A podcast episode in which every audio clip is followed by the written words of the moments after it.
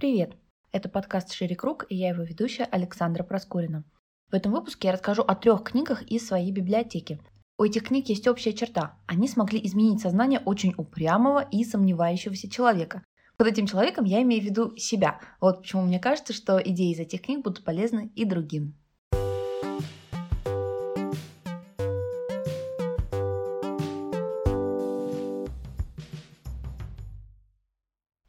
Саморазвитию есть одна общая проблема.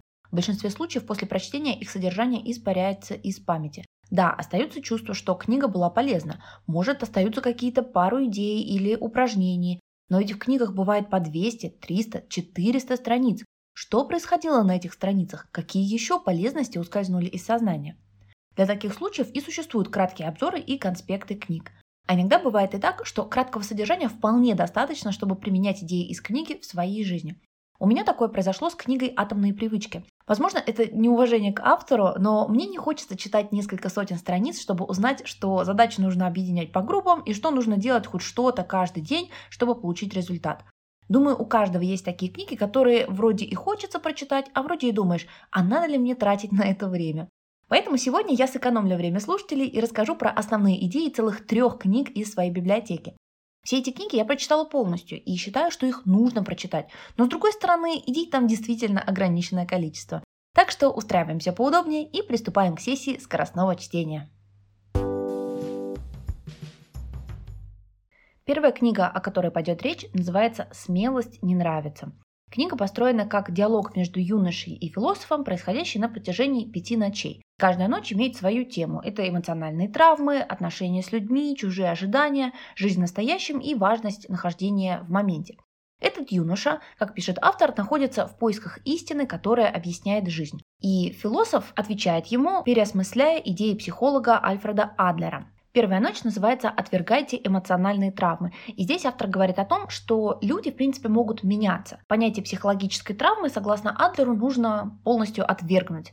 На самом деле психологическая травма и наша реакция на нее – это тот смысл, который мы придаем событиям прошлого и которому мы позволяем направлять наши дальнейшие действия.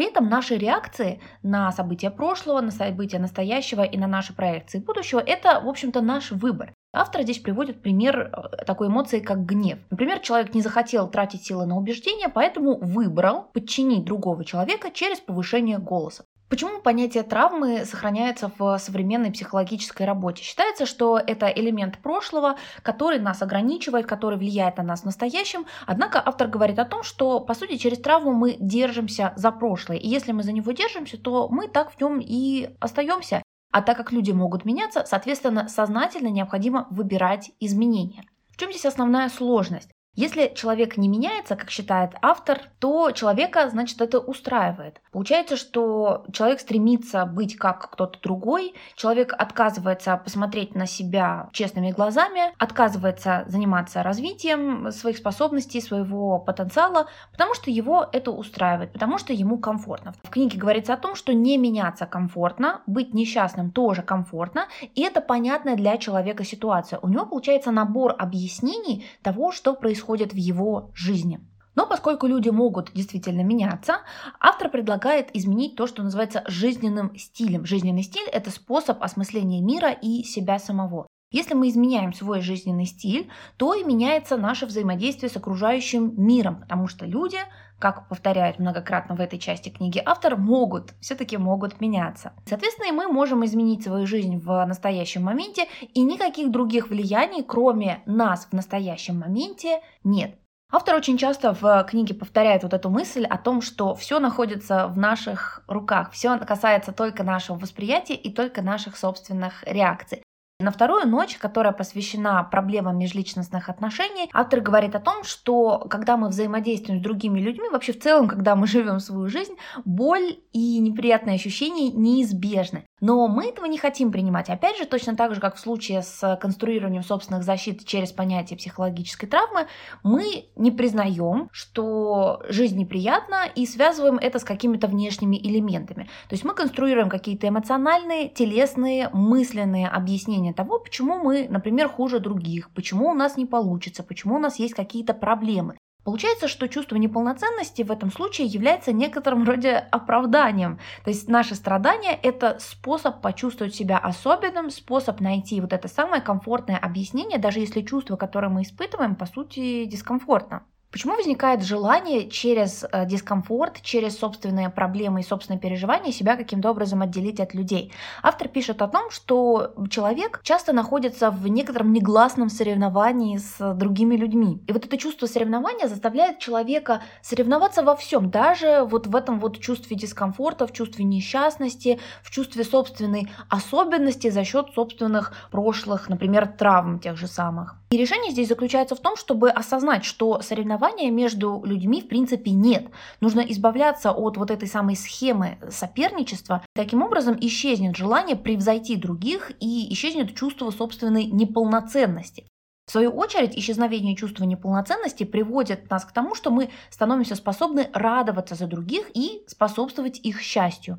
Получается, что если мы откажемся от соревновательного подхода в жизни, мы перестанем смотреть на себя глазами других людей, мы перестанем смотреть на себя с точки зрения того, какие у нас есть конкурентные преимущества и конкурентные недостатки. И одновременно с этим мы перестанем конструировать собственную неполноценность как защитный механизм от якобы нашей неспособности участвовать в этом самом соревновании. Вообще вопросы внешнего награждения и внешнего наказания занимают важное место в этой книге. Например, автор рассуждает в разделе «Третьей ночи» о том, что мы часто принимаем на себя не свои задачи и пытаемся сами решать задачи других людей, вместо того, чтобы каждому человеку позволить жить свою жизнь. Вот эта самая жизнь ради оправдания чужих ожиданий, то есть успех в соревновании за счет признания извне, это, как считает автор, ложь. Ложь самому себе и ложь другим. Чувство свободы, которое мы можем испытать, приходит в тот момент, когда мы осознаем, что оправдание чужих ожиданий является, по сути, обманом. Этому посвящена у нас как раз четвертая ночь, которая называется «Где находится центр мироздания».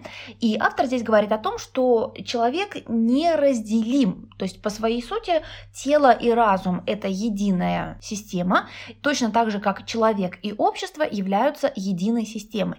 Цель любых отношений, в которые человек вступает, это чувство общности. Почему мы стремимся в том же самом соревновании участвовать? Почему мы иногда чувствуем себя неполноценными? Почему мы так хотим признания извне? Потому что нам хочется принадлежать какой-то группе. Автор пишет о том, что очень важно осознать, что человек является частью общества, и ему не нужно это доказывать, ему не нужно это подтверждать.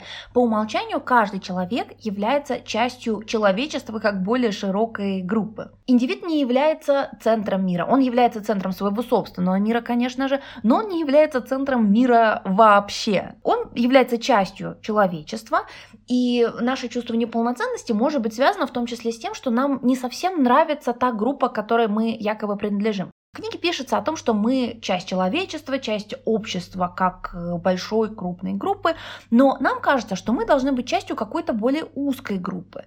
Например, мы хотим быть частью группы инфлюенсеров, или мы хотим быть частью группы профессионалов, или мы хотим быть частью группы хороших родителей. Соответственно, когда мы не являемся частью этой группы, нам кажется, что мы отдельно от других, нам кажется, что надо бороться за место в этой группе, нам кажется, что мы недостаточно хорошо себя проявляем. Вот это все, опять же, приводит к чувству собственной неполноценности.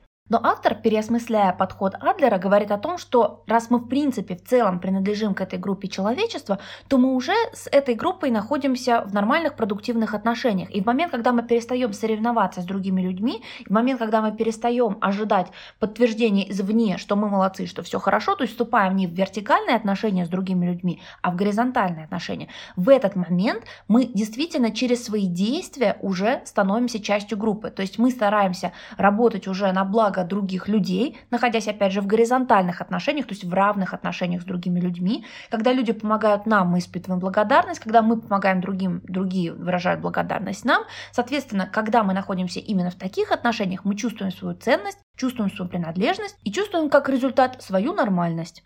Последний раздел книги, который называется «Пятая ночь. По-настоящему жить здесь и сейчас», посвящена итогу, который автор подводит по всем вот этим размышлениям.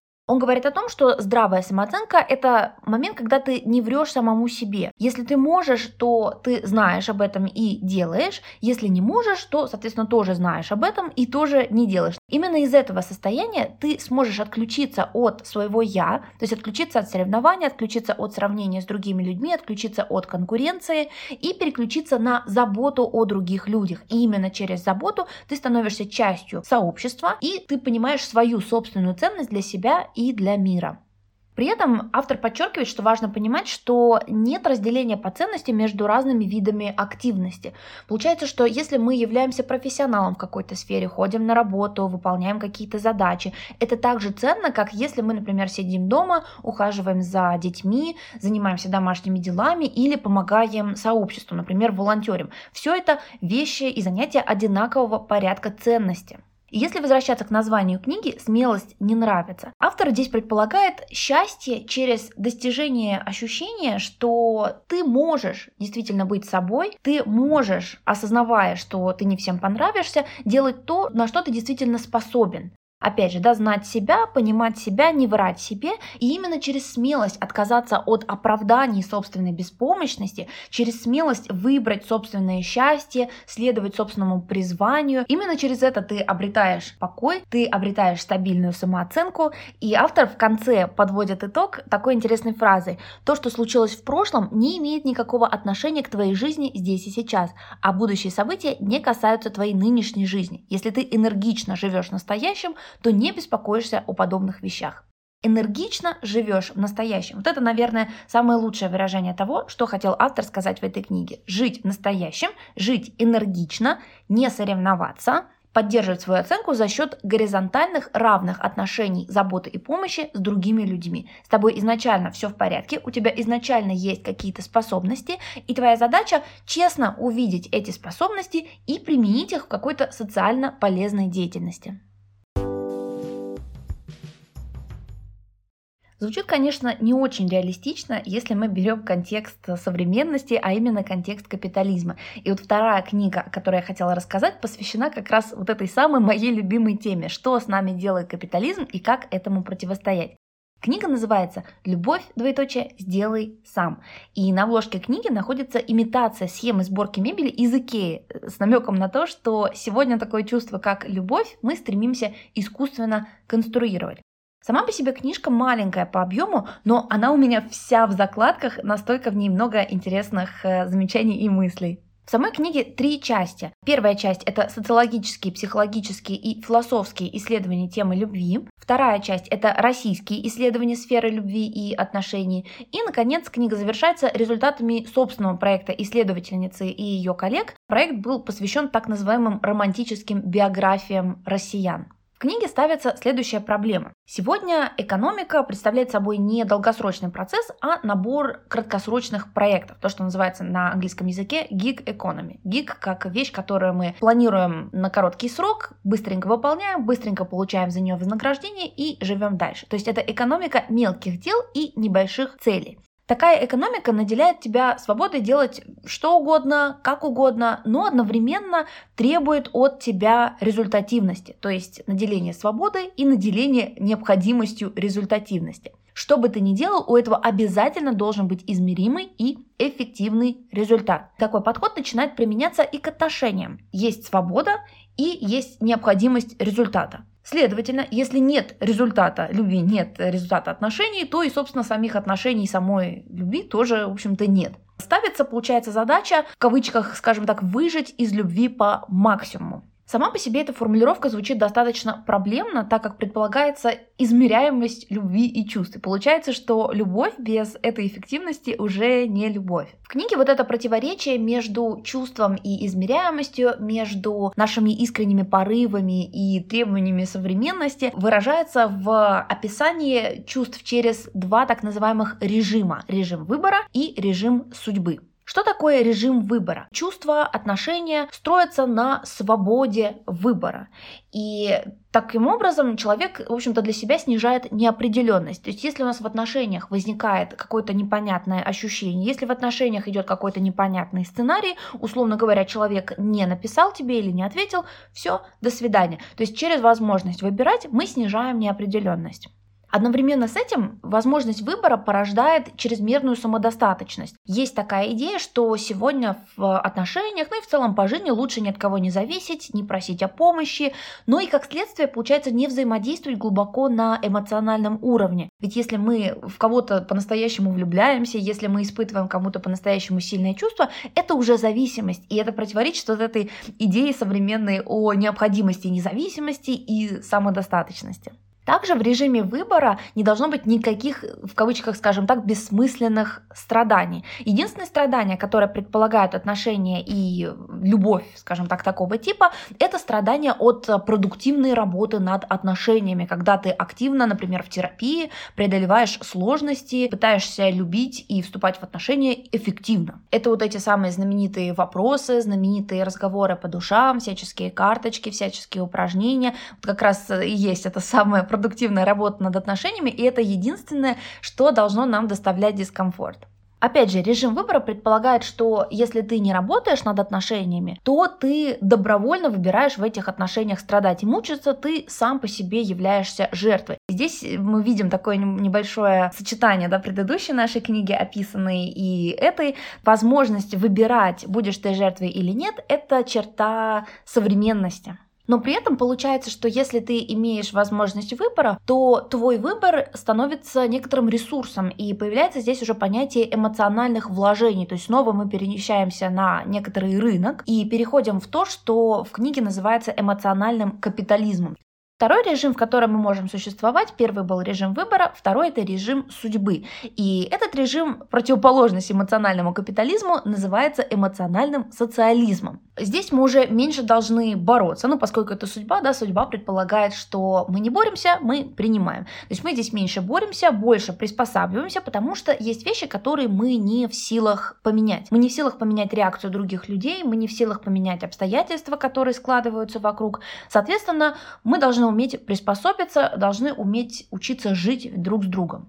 При этом абсолютно нормальным, в отличие от режима выбора, является отключение логики и полное погружение в чувства, готовность и способность, что называется, потерять голову от любви. Конечно, здесь возможен некоторый перегиб в сторону необходимости и неизбежности, скажем так, страданий, необходимости терпеть. Получается, что если мы находимся в спокойном состоянии, то мы испытываем поверхностные чувства. То есть режим судьбы предполагает необходимость глубины чувств книге упоминается, что этот режим очень свойственен э, людям, которые живут на территории России, потому что в целом в нашем регионе очень низкий уровень предсказуемости жизни, очень низкий уровень контроля над средой, и поэтому исторически для нас, наверное, нормальным было как раз вот терять голову от любви и понимать, что есть вот эта самая судьба, против которой ты ничего не можешь э, противопоставить. Что интересно, в книге как раз приводится результат исследований любви в России, Сейчас отношения, которые наблюдаются и наблюдались авторами исследования, они являются отражением скорее как раз эмоционального капитализма. Как отмечено в результатах исследований, сегодня мало кто готов говорить о любви, чаще говорят именно об отношениях, о сексе, об осознанности,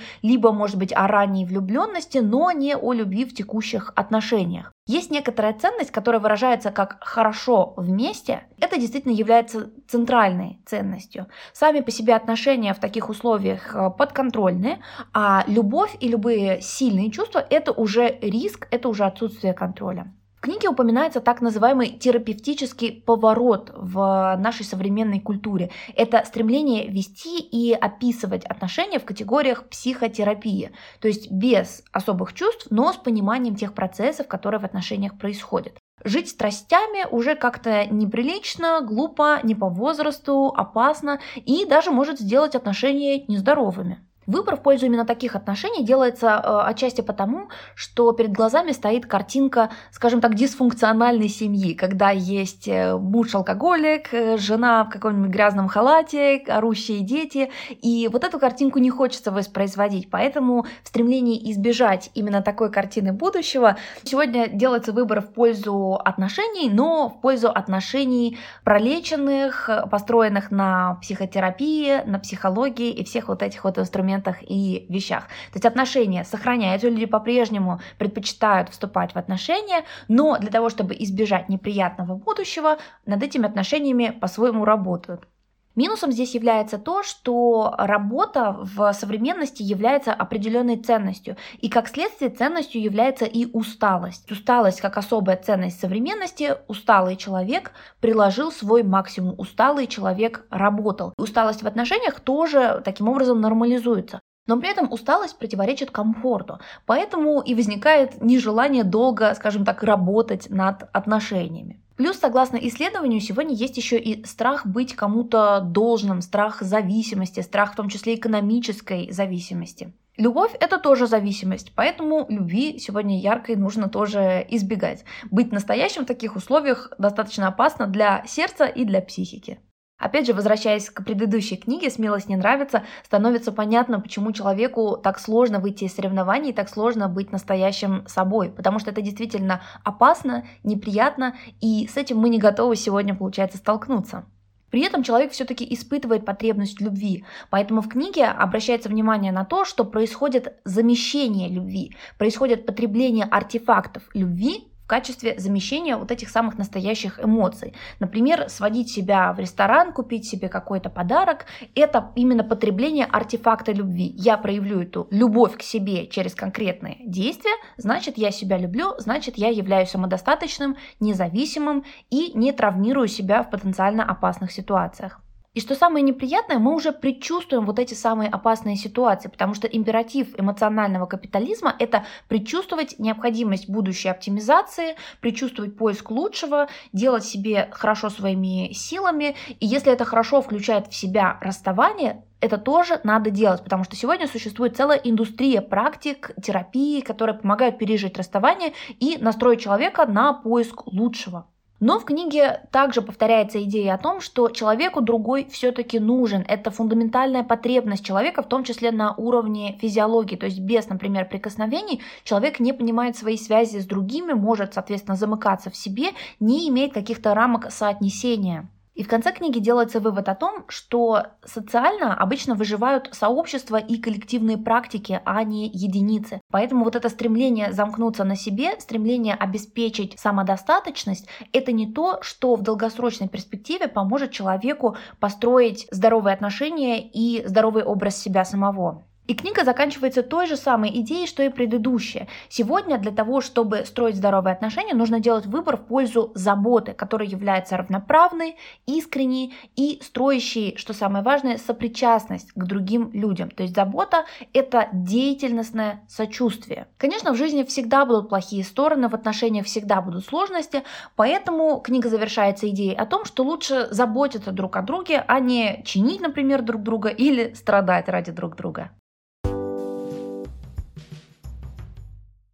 Третья книга, о которой я хотела бы сегодня рассказать, это единственная книга, которую я сначала купила себе, а потом купила в подарок. Настолько она хороша. Эта книга называется «Аутентичность. Как быть собой». Центральная идея книги в том, что счастье – это быть собой. Не аутентичность, как пишет автор, очень утомляет физически и ментально, и даже тело уже начинает намекать человеку, что что-то здесь не так. Аутентичный человек, то есть человек, который является собой, состоит из трех элементов. Первый элемент – это знать себя, то есть осознанность и адекватная самооценка. Второй элемент – это умение нести ответственность за свои решения. То есть человек не позволяет другим навязывать себе что-либо, не отчитывает себя в случае ошибок, делает выводы и меняет стратегию. И третий элемент – это умение быть собой. Не стараться приспособиться к другим, не стараться имитировать принадлежность к группе, не имитировать лояльность. Получается, что эта книга, по сути, является объединением первой и второй книги, о которых мы сегодня поговорили. Собственно, формула аутентичной жизни выглядит, согласно автору, так. Знать себя, плюс отвечать за себя, плюс быть собой. И вот эти три элемента автор раскрывает на протяжении всей книги. Опять же, к слову о том, в чем выражается человеческое счастье. Вот в первой книге мы говорили о том, что счастье выражается в том, чтобы знать себя и применять себя согласно своим способностям для блага других. Во второй книге мы говорили о том, что сегодня любовь должна выражаться в заботе, опять же, в бескорыстной помощи другим людям, в отношениях на равных. И здесь речь идет о том же самом. Автор разделяет гедонизм и так называемый эвдемонизм. Это два формата жизни человека, оба связанных с удовольствиями. Гедонизм это жизнь чисто ради удовольствия. Эвдемонизм – это жизнь в соответствии со своим духом, со своим характером, со своим потенциалом. Опять нам встречается та же самая идея, что настоящий человек, человек, с которым все в порядке, человек, у которого крепкая самооценка и четкое понимание себя и собственной жизни, это человек, который живет так, как в нем заложено природой. Чтобы достичь вот этой самой эвдемоничной жизни, нужно реализовывать свои таланты, нужно учитывать свои главные склонности. Например, музыкант обязательно должен играть, художник обязательно должен рисовать и так далее. Очень важно знать себя, иначе ты не знаешь, к чему, собственно, стремиться в этом плане. При этом интересно, что не бывает такого, что у человека вообще нет никакого таланта или никакой внутренней склонности, потому что если сейчас вы об этом задумаетесь, возможно, у вас будет такой ответ, что я не знаю, в чем мой талант, я не знаю, в чем моя склонность, я не знаю, на что моя душа и мой характер изначально настроены. Но такого, согласно автору книги, не бывает, есть просто неумение себя слышать. Часто мы себя не слышим, потому что не удовлетворены наши базовые нужды по маслу. То есть классическая пирамида масла, которая говорит нам о том, что сначала мы должны удовлетворить свои физические потребности, потом свои социальные потребности, и только после этого мы сможем реализовать себя в своей полной мере с точки зрения своего потенциала. Вот часто бывает так, что мы не понимаем, кто мы, не понимаем, на что мы способны, именно потому что другие наши потребности не удовлетворены. При этом вот этот самый самореализующийся человек – это не какой-то волшебный идеал. Это человек, который всегда будет находиться в развитии. Он может казаться не от мира сего, он может быть иногда невнимательным или жестоким, потому что это нормально для абсолютно любого человека. Самореализовавшийся или самоактуализировавшийся человек – это не человек, который приобрел что-то, а это, как говорит Маслу, человек, у которого ничего не забрали. Мы должны уметь услышать себя, мы должны уметь удовлетворить собственную собственные потребности для того, чтобы увидеть свою сущность и жить в соответствии со своей сущностью. Почему человеку так сложно прислушиваться к себе? Почему мы не знаем все своего потенциала, не знаем своих способностей и своих талантов? Потому что мы живем в обществе. В социологии мы тоже обращаем на это внимание, что аутентичность разрушается через взаимодействие с другими людьми. То есть отношения с людьми способствуют складыванию нашей социальной позиции, нашей социальной роли. Если тебе рассказали, каким ты должен быть, то ты будешь стремиться таким оставаться, потому что это понятно, потому что это безопасно, и это даже награждается обществом. В книге говорится о том, что можно не разрушать свою аутентичность, живя в обществе. Для этого нужно найти условия, где тебя, безусловно, любят и принимают. Одновременно ты будешь испытывать в таких условиях состояние свободы и состояние причастности. Книге, кстати, очень много советов по воспитанию детей, и говорится о том, что с детства мы сталкиваемся с тем, что называется условным принятием. Вот это самое условное принятие сбивает нас с пути. Это и есть как раз механизм социального контроля, который разрушает нашу аутентичность. С социальной точки зрения нам, конечно, важнее, чтобы нас понимали и чтобы нас принимали. Гораздо важнее, чем наша собственная свобода. Но при этом отсутствие собственной свободы лишает человека внутренней мотивации. Все переводит во внешнюю мотивацию, соответственно, человек становится зависимым и неаутентичным. И вновь мы здесь возвращаемся к идее из первой книги о том, что когда мы находимся с миром в вертикальных отношениях, то есть в отношениях одобрения и наказания, это не помогает нам услышать себя. Гораздо продуктивнее и гораздо полезнее для человека, да и для общества, в общем-то, тоже находиться с миром в отношениях горизонтальных, то есть в отношениях, когда мы чувствуем собственную ценность, помогаем другим, получаем от мира за это благодарность. И, кстати, в этой книге тоже есть похожая мысль. А там идет речь о том, что очень важно переставать мыслить в рамках собственной именно ценности, в рамках необходимости соответствия каким-то условиям для того, чтобы быть в кавычках хорошим. В детстве, например, нас могут так воспитывать, но в будущем это приводит к зависимости от внешней оценки. И важно осознавать, что не внешние обстоятельства управляют нами, а мы сами выбираем, как реагировать. Снова видите, у нас как замыкается здесь цепочка, снова возвращаемся к мысли из первой книги о том, что мы сами выбираем зачастую быть жертвой, мы сами выбираем собственные проблемы как центр нашей идентичности, выбираем быть бессильными, подавлять себя. И чтобы побороть цепочки усиления и укрепления нашего чувства жертвенности, автор предлагает вспомнить, кто нам эти внешние условия навязал. То есть мы услышали об этом в семье, семье, мы услышали об этом от друзей, где-то в школе, в средствах массовой информации. Нужно вспомнить, кто нам сказал, что есть какие-то внешние условия, которым нам необходимо соответствовать. В эпизоде подкаста, где мы говорили про постановку целей и почему постановка целей может не работать, был сегмент про защитные механизмы психики. И в этой книге эти механизмы тоже перечислены. Автор говорит о том, что защитные механизмы психики снова нам закрывают путь к пониманию, какие мы на самом деле. Наше осознанное отношение к защитным механизмам психики позволяет нам а, понять нашу сущность, позволяет нам понять наши сильные стороны и перевести мотивацию извне вовнутрь. Книге перечислены причины развить в себе аутентичность. Что это за причины? У человека, который живет в режиме аутентичности, есть смысл жизни. Такой человек будет более здоровым, потому что мы, например, не заедаем стресс, у нас появляется мотивация двигаться в том числе. Такой человек способен построить карьеру и добиться успехов в любых делах, поскольку у него есть внутренняя мотивация для этих достижений. Аутентичный человек трезво оценивает реальность без защитных механизмов психики и способен изменить эту реальность для своего комфорта. Подводя итог, можно сказать, что аутентичные люди счастливее, здоровее, добродетельнее, реалистичнее, знают свои сильные стороны, имеют смысл жизни, упорнее, лучше справляются со стрессом, живут в гармонии и строят более крепкие отношения. В конце книги автор дает упражнения на развитие вот этих трех компонентных аутентичности, с которых начинается книга «Знать себя», «Нести за себя ответственность» и «Быть собой». Эти упражнения мы будем обсуждать в телеграм-канале подкаста. Целых три книги, а какие схожие идеи. Получается, чтобы быть человеком, нужно, по сути, не отходить от своей человеческой природы. Нужно трезво и объективно оценивать себя, нужно хорошо знать себя и применять свои особые склонности и таланты на практике, прежде всего для помощи другим людям. Через такой равноправный контакт мы поддерживаем в себе чувство причастности и способны построить отношения, в которых мы не будем разрушаться, а наоборот заряжаться и расти. Определенно нужно иметь смелость, признать, что ты действительно являешься автором своей реальности. Это требует отказа от привычных историй, которые мы рассказываем себе, когда говорим, что в нашей жизни что-то невозможно или не получится. Но как только мы снимаем шоры собственных страшных сказок, как только набираемся смелости идти на контакт, жизнь сразу начинает играть новыми красками, а наша мотивация жить не имеет границ.